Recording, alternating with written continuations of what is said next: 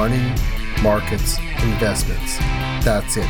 Get ready for insights, opinions, and discussions you will not hear at your local bank, on mainstream business television, or from Ivory Tower Advisors.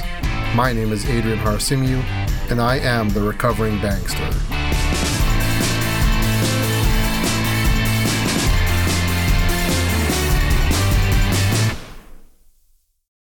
Hello, welcome to another episode of the Recovering Bankster podcast, your home for disruptions of ivory tower narratives on money, markets, and investments. As usual, Adrian here, back for another hosting duty of disruptions. Okay, my friends, so in this round, I'm asking you to bear with me as I walk through a thought exercise with you. One that's really for me just as much as it is for you. I'll keep this short, so don't run away just yet. Hang in there.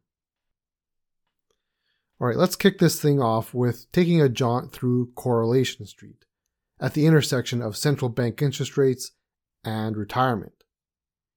It's quite the desolate place, as I'm sure you can imagine, since very few people would make any attempt at associating the two. But let's take a walk there, anyways. What on earth could central banks or interest rates have to do with retirement? Has Adrian finally slid out of his rocker? You know, I really don't know, but let's find out. Okay, so we all know of the financial crisis of 2007 to 2009. Most of us lived through it in some fashion or another. It's also no news that central banksters reacted to that crisis by lowering interest rates to nearly the ground floor, also known as zero. With that, let's feast our eyes down the street of central bank interest rates. Firstly, taking a look at the grand poobah of central banksters, the US Fed. Between June 2006 and December 2008, that is a span of two and a half years, they dropped the federal funds target rate from five and a quarter percent to between zero and a quarter percent. As you can see, that is the point where they created the upper and lower limits for the rate for whatever reason. They left the rate on the floor until 2016. Closer to home, the Bank of Canada followed suit, of course, going from a rate of 4.5% in August 2007 to a quarter percent in April 2009, although they started raising interest rates a bit sooner, getting back up to a glorious 1% by November 2010. That didn't last as rates dropped again in December 2014. Now, sure, we can take a look at other central banks' rate histories, you know, the ECB, the Bank of England, the Swiss National Bank, but I think this is solid enough to continue this thought experiment from here. No point beleaguering the point any further. At this point, let's switch gears for a moment and pivot our gaze down Retirement Avenue. For years leading up to the financial crisis, there was talk about the pending wave of the retiring baby boomer generation whose years of birth fell between 1946 and 1964. This meant that the first boomers were going to hit age 65 in 2011 and presumably retiring at that point. So, from there, and for the next 18 years, the span of the baby boom generation, we will be seeing wave after wave after wave of retirements. Doing some quick math, that is from 2011 to 2029. In other words, the last of the baby boomers will hit the mystical retirement age of 65 in 2029. Okay, and this is where the fun begins now. Let's extrapolate on this a bit. When heading into retirement, what do typical retirees do with their financial portfolios? Well, first, they realize they no longer have employment income, which means they need to replace their income stream. Toot sweet.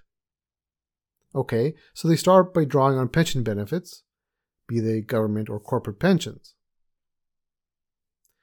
And of course, some have been blessed with building up RSPs and 401ks and superannuations and such, all of which have been invested in stock and bond portfolios throughout the years. Assuming they had astute advisors guiding them along the way, they've been shifting from a more aggressive strategy of portfolios overweight in stocks to a more defensive portfolio, overweight fixed income paying bonds. This should have been done throughout the years. Although, that in itself, I know, might be a stretch of an assumption given the carnage we saw wrought on portfolios in the crisis.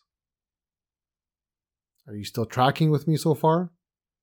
If you're still here, I'm going to assume yes. Now, let's take this a step further. When shifting to a more fixed income oriented strategy, what does that consist of? Well, first you need to dispose of, i.e., sell, some of your stocks. Naturally, one person doing so won't even register on the stock market tickers. Well, unless you're Warren Buffett, of course. But you start sending wave after wave of sell orders into the markets to generate cash in retirement portfolios. Suddenly, you have markets inundated with 18 years of selling pressure that cannot be gobbled up by the smaller proportion of younger generations who themselves are struggling financially to, just to keep up. Let's not forget that there's not just private retirement accounts such as RSPs flooding with sell orders, but public and private pension plans as well. Okay, well, let's think about this. I don't think the banksters, both of the central variety and the Wall Street types, were very happy about this notion. So, what could be done to prevent this from happening? Make the retirement strategy unappealing. And how is that done? Lower interest rates. And what replaces the inclination to shift to fixed income investments? Why, just staying put in the stock markets, of course. Problem solved. Let's tie this up with a nice bow. Financial crisis leads to interest rates pushed down by central banks. Financial industrial complex, whether before the crisis or after, notes the building pressure on stock markets with all the retiring boomers pulling money out of already wobbly stock markets, which is a threat to their wealth as banksters. Something must be done. Low interest rates are already seen as being a deterrent to many Main Streeters from piling more money into safer fixed income investments. And I realize you can't see me doing air quotes for safer. Hence, helping keep more money and hence propping up said wobbly stock markets, all the while building the stocks of wealth for many a bankster. As the first waves of retirees begin to prove this theory correct, it, that's the theory, and the strategy is deployed for longer. But the charade can't be kept up forever, so central bankers begin pushing up rates. Well, lo and behold, wouldn't you know it, the bargain shopping retirees see the fixed income investments promising better and safer returns, come back into selling mode to shift their retirement strategies away from stocks and into fixed income. Well, naturally, this spooks some banksters into either ceasing the upward climb in interest rates or completely shifting gears back down. Talk about central planning of the economy, as I discussed in the last episode. Anyways, as I said, this is a mere thought experiment, which I wanted to share with the dark digital void. Hopefully, someone is listening and thinking this through with me. Just know that I'm not trying to suggest anything in particular, nor provoke any plots. But before I close, I will grant one gaping hole in this thinking, and that's this. By selling out of the stock market and piling money into the bond market, retirees would have helped drive down interest rates even more, thus supporting or enabling the central bankster low rate environment. So that begs the question why would the banksters prevent the retirees uh, from doing it on their, that's the banksters' behalf? Perhaps this was a cost benefit analysis which said option A, the one pursued, was way more beneficial to the financial industrial complex when compared to option B. Again, I'm not officially suggesting anything.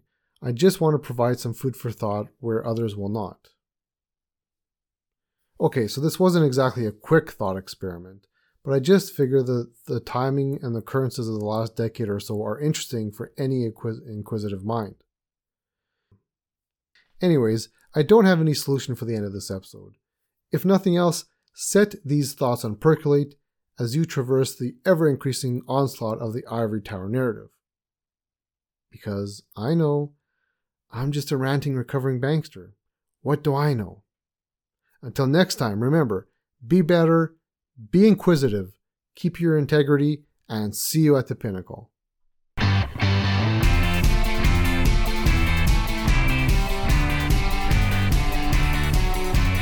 And now for the obvious but necessary disclaimer and reminder. This podcast is for informational purposes only and shall not be construed to constitute any form of investment advice. The views expressed are those of the host and or guest where applicable. Adrian Harasimiu is a registered investment advisor with Align Capital Partners Inc. ACPI, and the opinions expressed may not necessarily be those of ACPI. Adrian Harasimiu also provides financial planning and insurance services and products through Atlas Galahad Eurocorp or AGE. As such, depending on the product offered, Adrian may be representing different entities. Adrian will disclose the entity being represented. Information has been compiled from publicly available sources believed to be reliable, and all opinions expressed are as of the date of this podcast episode and subject to change without notice. The information is prepared for general circulation and has been prepared without regard to the individual financial circumstances and objectives of persons who receive it. You should not act or rely on the information without seeking the advice of the appropriate professional. The information contained does not constitute an offer or solicitation to buy or sell any security, investment fund, product, or service. Content may not be reproduced without the expressed written consent of Adrian Harasimiu. Thank you for listening to today's episode.